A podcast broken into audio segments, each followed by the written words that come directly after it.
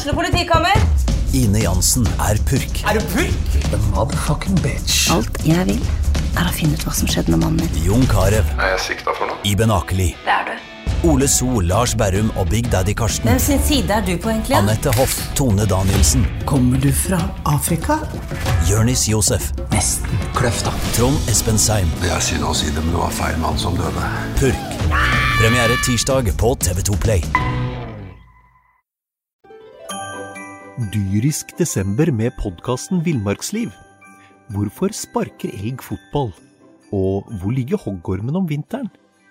Og hva er grunnen til at bjørnebinna har seg med alle hannbjørnene i området? Svarene på dette og mye mer får du i podkasten Villmarkslivs julekalender Dyrisk desember, der du hører på podkast.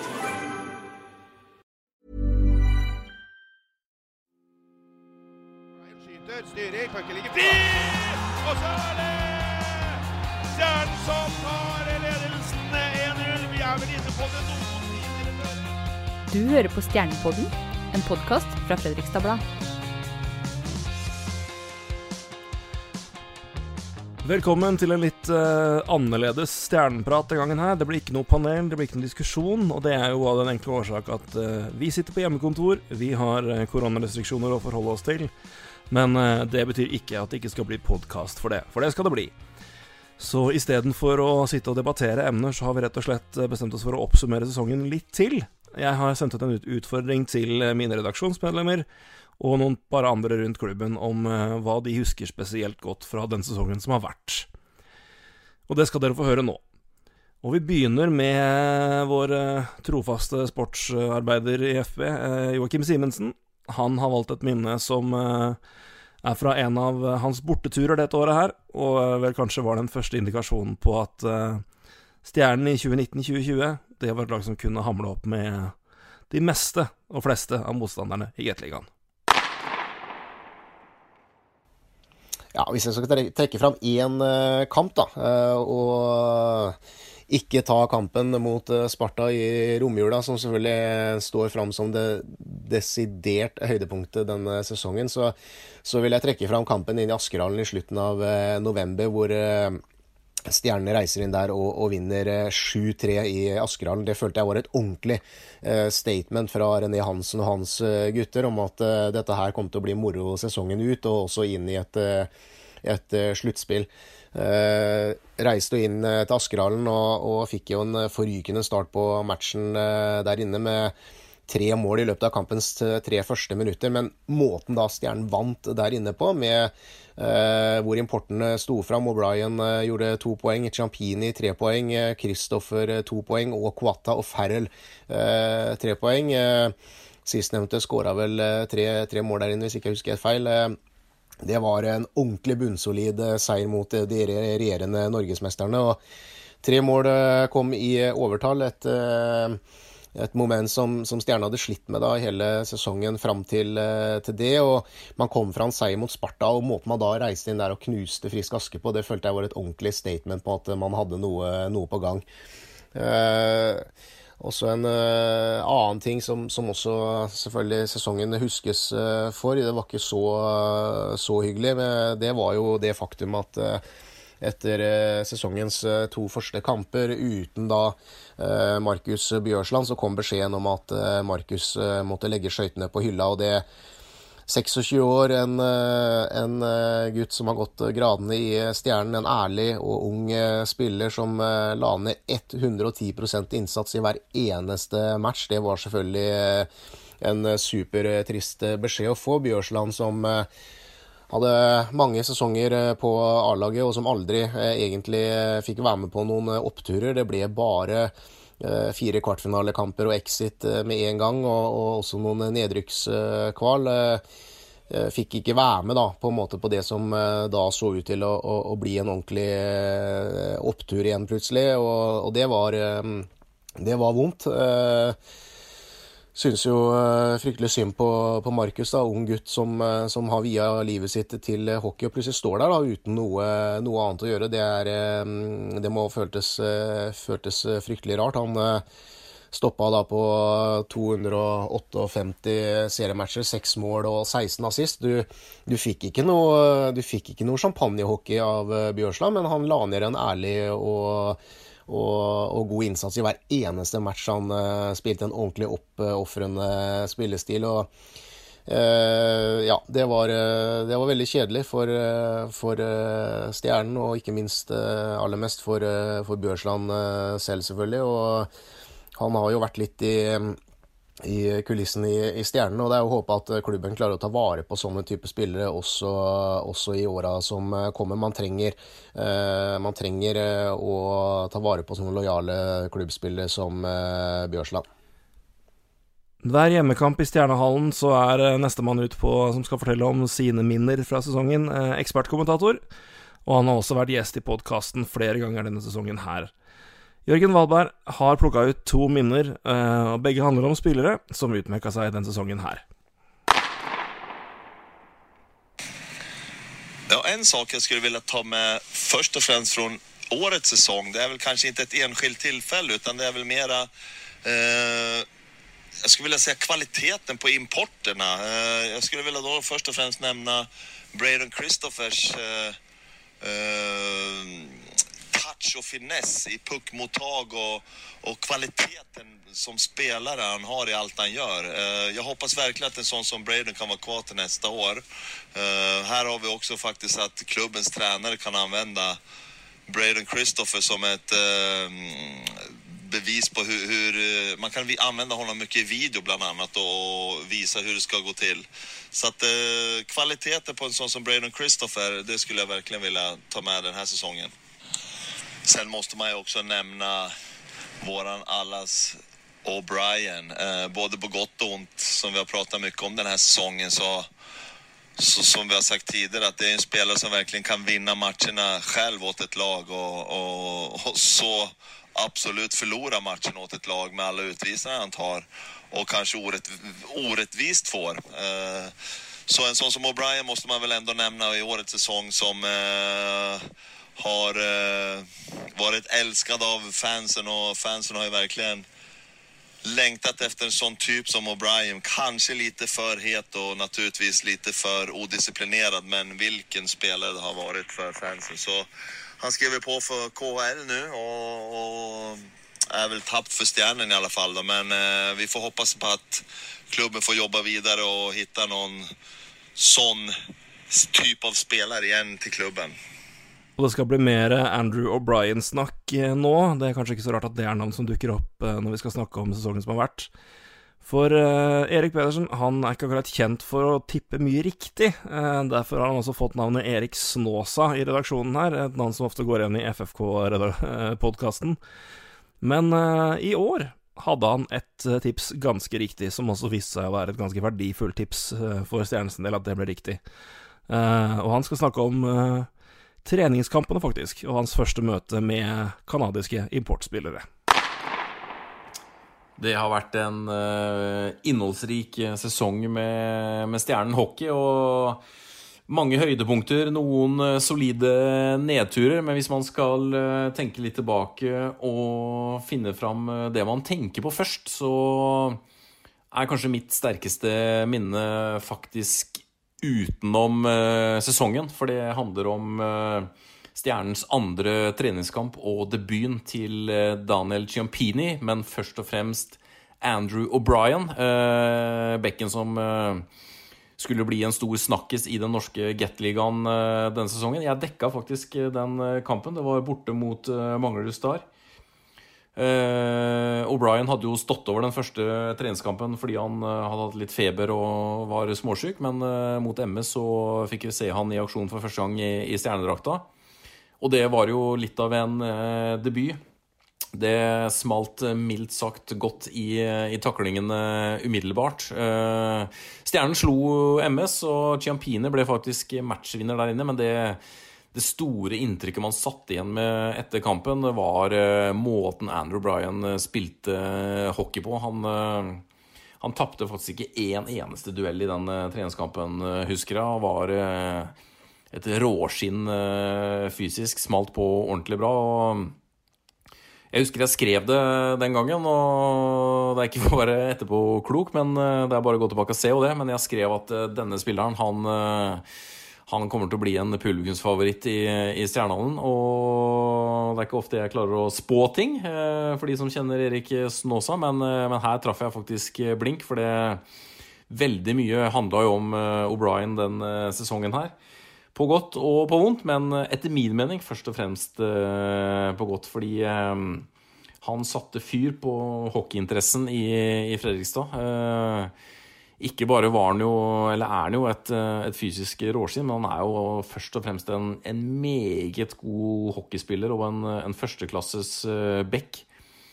Har jo spilt uh, i AHL, men har vært på NHL-kontrakter, men da blitt plassert i farmerlagene sånn, men det, det, viser jo litt om potensialet, potensialet hans. og når vi nå, som kollega Simensen har avslørt, at han er på vei fra Gatligaen direkte til KHL, så så synes jeg det nesten latterliggjør litt de eh, som mener at O'Brien ikke har vært en, en klassebekk i, i, Stjernen, for det, det, har han eh, definitivt vært. og jeg husker også han sa etter den MS-kampen at han, han, fikk jo et par utvisninger i den uh, treningskampen. Og jeg husker han sa til meg etter kampen at uh, han var fornøyd med dømminga. Syntes det var en god tone og det var ikke noe problem å holde dialogen med, med dommeren, og sånn, men at han, han, måtte venne seg litt til uh, måten hockey ble spilt på i, i Gateligaen. At det var en stor overgang fra, fra, AHL, som han jo kom fra. Eh, med solid 300 minutter pluss i, i, utvisningsboksen, så kan man jo si at han kanskje aldri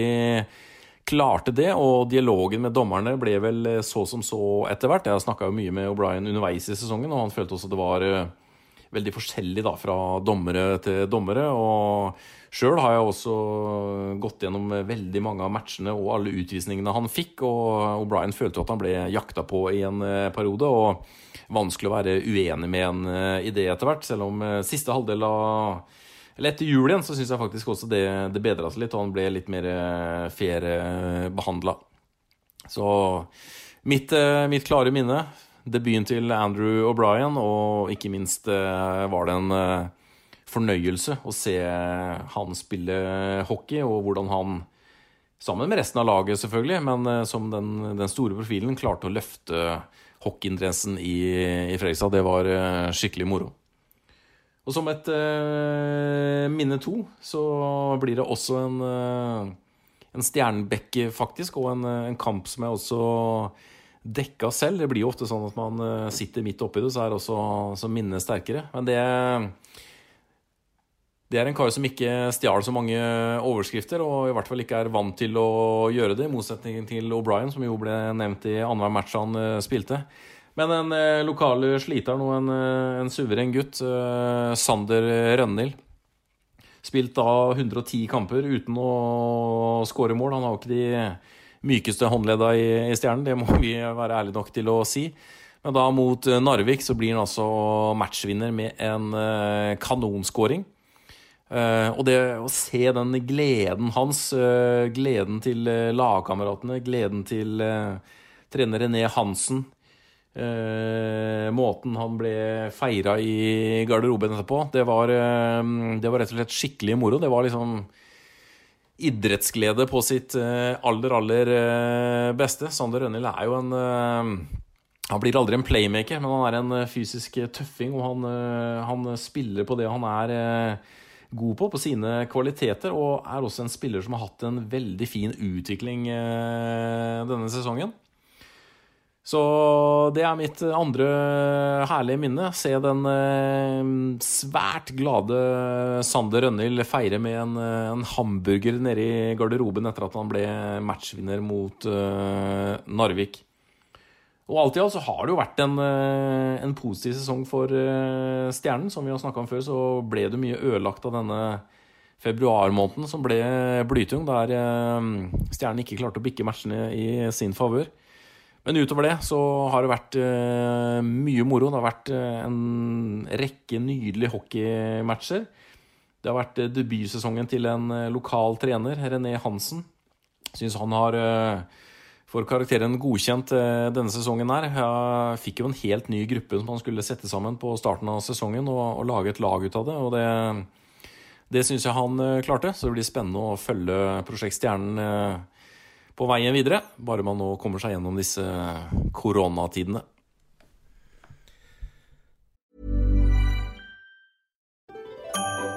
Dyrisk desember med podkasten Villmarksliv. Hvorfor sparker elg fotball? Og hvor ligger hoggormen om vinteren? Og hva er grunnen til at bjørnebinna har seg med alle hannbjørnene i området? Svarene på dette og mye mer får du i podkasten Villmarkslivs julekalender dyrisk desember, der du hører på podkast. Og da er det min tur til å uh, trekke fram et minne, eller flere minner fra den sesongen her. Um, noe jeg må begynne med aller først, som er litt uavhengig av det som skjedde på isen, men det er jo å få muligheten til å starte den podkasten her. Uh, det var et prøveprosjekt. Vi satte oss et ganske hårete mål uh, om at vi skulle nå uh, 1000 lyttere hver gang i løpet av fire uker for at vi skulle fortsette med det. Og det klarte vi. selvfølgelig med god hjelp av dere, så det er vi veldig takknemlige for. Og det har vært utrolig moro å snakke om stjerner hver eneste uke, følge opp det laget her og hva de har prestert, både på godt og vondt. ha inn gjester, både spillere, personer rundt klubben og også høre feedback fra dere. Og jeg er veldig takknemlig for at dere har hørt på. Jeg vil bare takke dere for en veldig veldig morsom sesong fra podkaststudio, så det vil jeg begynne med aller først. Men så er det jo da sesongen, da.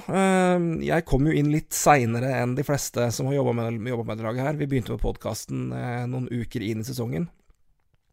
Så jeg husker jo ikke så godt Jeg fikk jo selvfølgelig med meg starten og hvor tung den var, men jeg så jo ikke de kampene der så tett. Eh, men mitt første minne av, eh, av, hva det laget her var kapable til eh, Joakim har snakka om kampen mot Frisk. Jeg husker veldig godt hjemmekampen mot Lillehammer. 1. desember, tror jeg det var.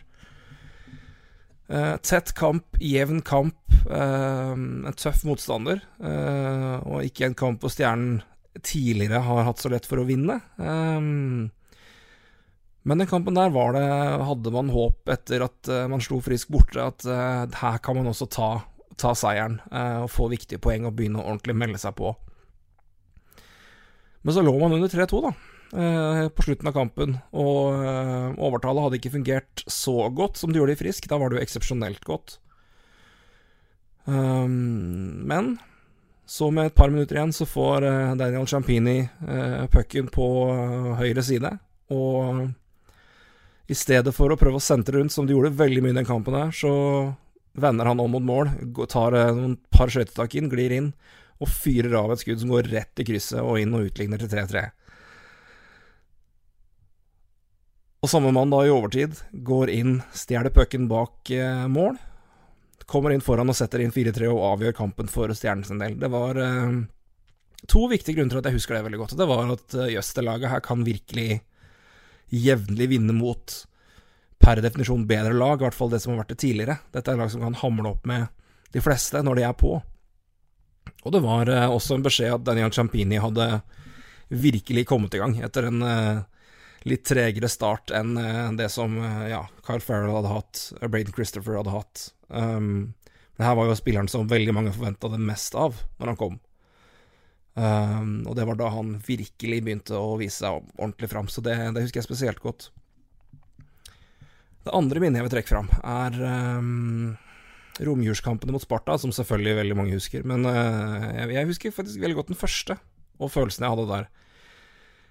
Keepersituasjonen var jo noe vi snakka mye om. Uh, Matt Hackett og hva som skjedde der. Uh, når han ble borte, hvem ville komme inn? Uh, skulle Max være førstekeeper, og hvor lenge skulle han være det?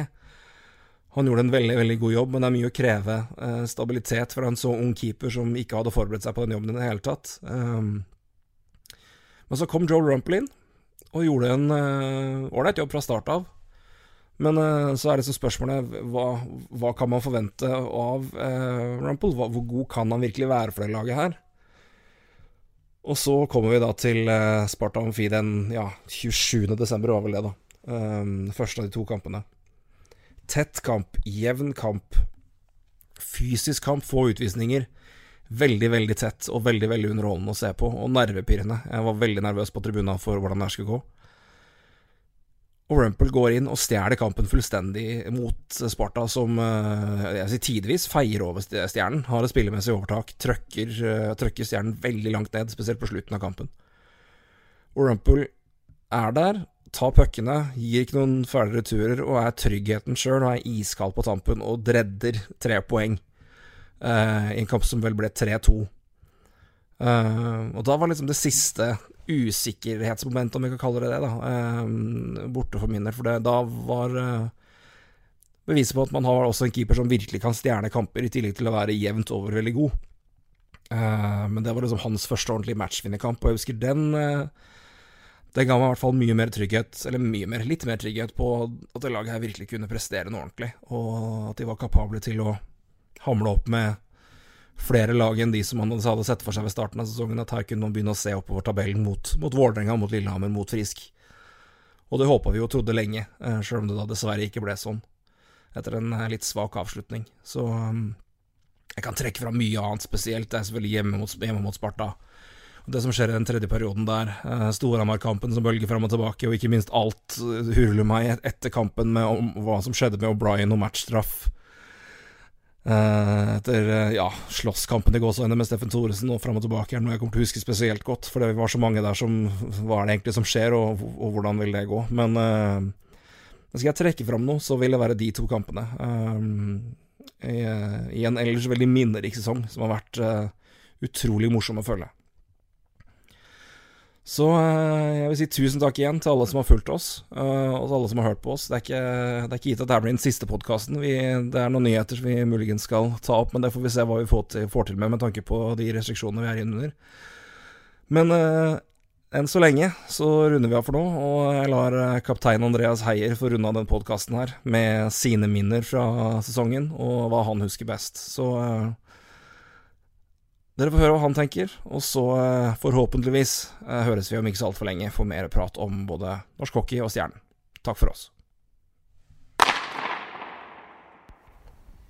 Ja, mine favorittøyeblikk eller høydepunkt fra sesongen i år var vel kanskje ganske mange, men jeg må vel tenke litt og, og plukke ut uh, noen favoritter. Uh, sånn først, hvis vi begynner i starten av sesongen, så hadde vi en tøff sesong som alle er klar over. Men uh, når Hackett forsvant, så ble det veldig mye spørsmål rundt keepersituasjonen. Vi får jo da inn Eller Max stepper jo opp som førstekeeper og gjør jo en utrolig bra innsats på Hamar når vi vinner mot Storhamar.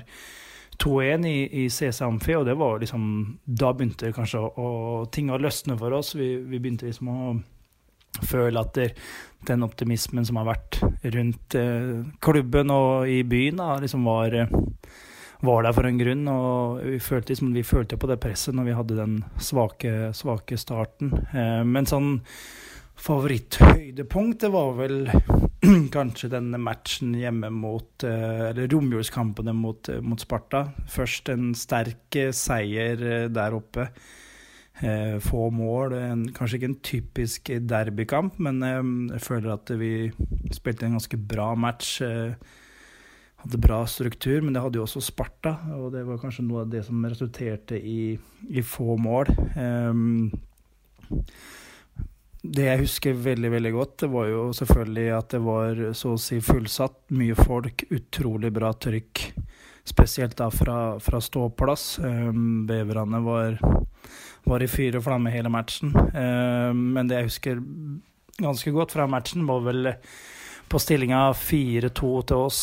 Spilt uh, fem eller seks minutter um, ute i, i tredje periode, så drar vi oss på en utvisning og spille, spille to minutter undertall. På stillinga 4-2 så følte jo alle mann at det var en, var en viktig hva skal jeg si for noe viktig fase. Får Sparta et mål der, blir det 4-3, så er det jo absolutt spenning. Det er jo så klart spenning på 4-2, men på 4-3, så da ville vi nok ha følt litt ekstra på det presset. Um, vi klarer vel å vinne den droppen ned Langdalen. Vi får ut pucken. Eh, pucken Vi får den ganske langt ned i Sparta sin sone. Eh, de vender fort på oss, så jeg og Langdalen vi rekker jo ikke å bytte.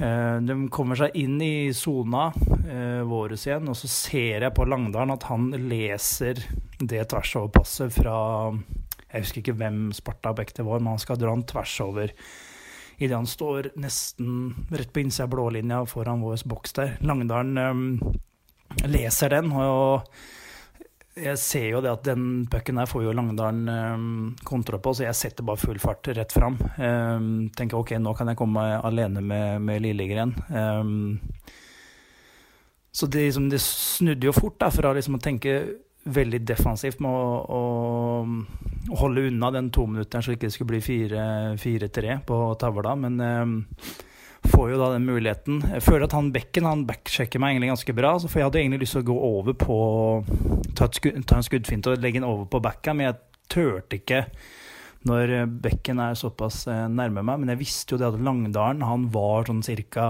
Ja, 45 grader bak meg et eller annet sted. Så jeg tenker nei, vet du hva, jeg prøver litt sånn blackout der. Legger den da bak ryggen på 45 grader, og der kommer jo Langdalen og slår den inn. Og da får vi jo 5-2, og når liksom den satt, så følte jeg at ok, det er litt den dagen i dag. Da, da kommer vi til å klare det her. Og etter det så, så rant jo inn flere mål, eh, både i overtall og det som var. Så det ble jo 9-3 til slutt. Så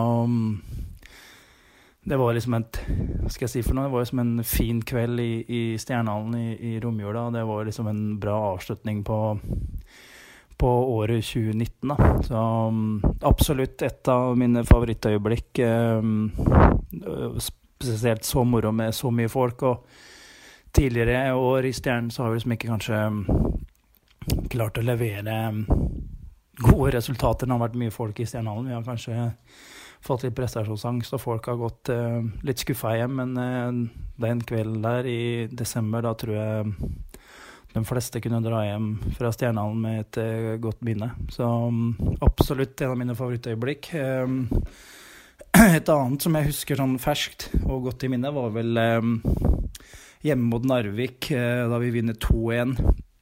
Uh, O'Brien ute med utestengelse sammen med Champini.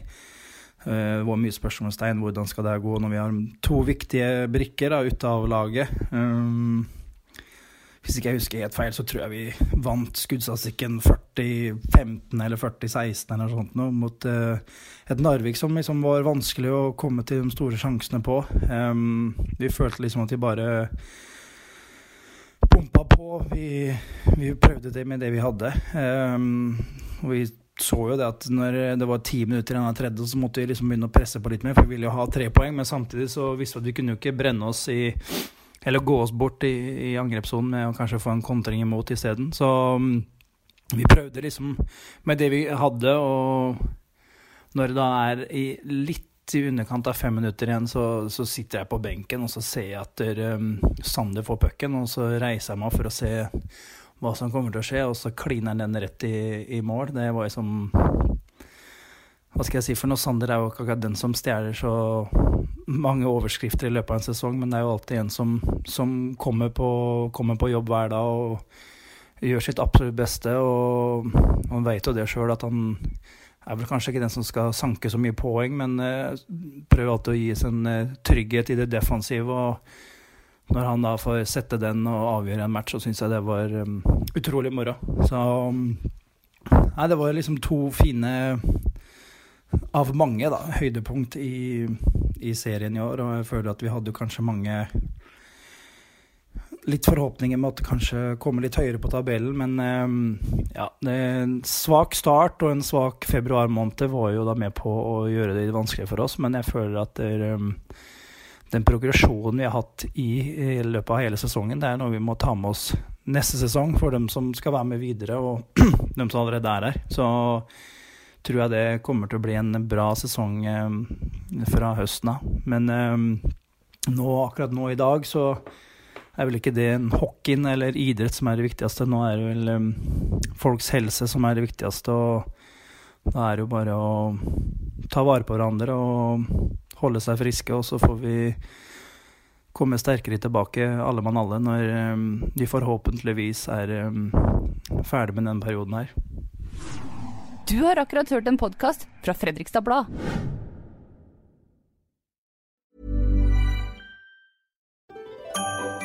Dyrisk desember med podkasten Villmarksliv. Hvorfor sparker elg fotball? Og hvor ligger hoggormen om vinteren? Og hva er grunnen til at bjørnebinna har seg med alle hannbjørnene i området? Svarene på dette og mye mer får du i podkasten Villmarkslivs julekalender dyrisk desember, der du hører på podkast.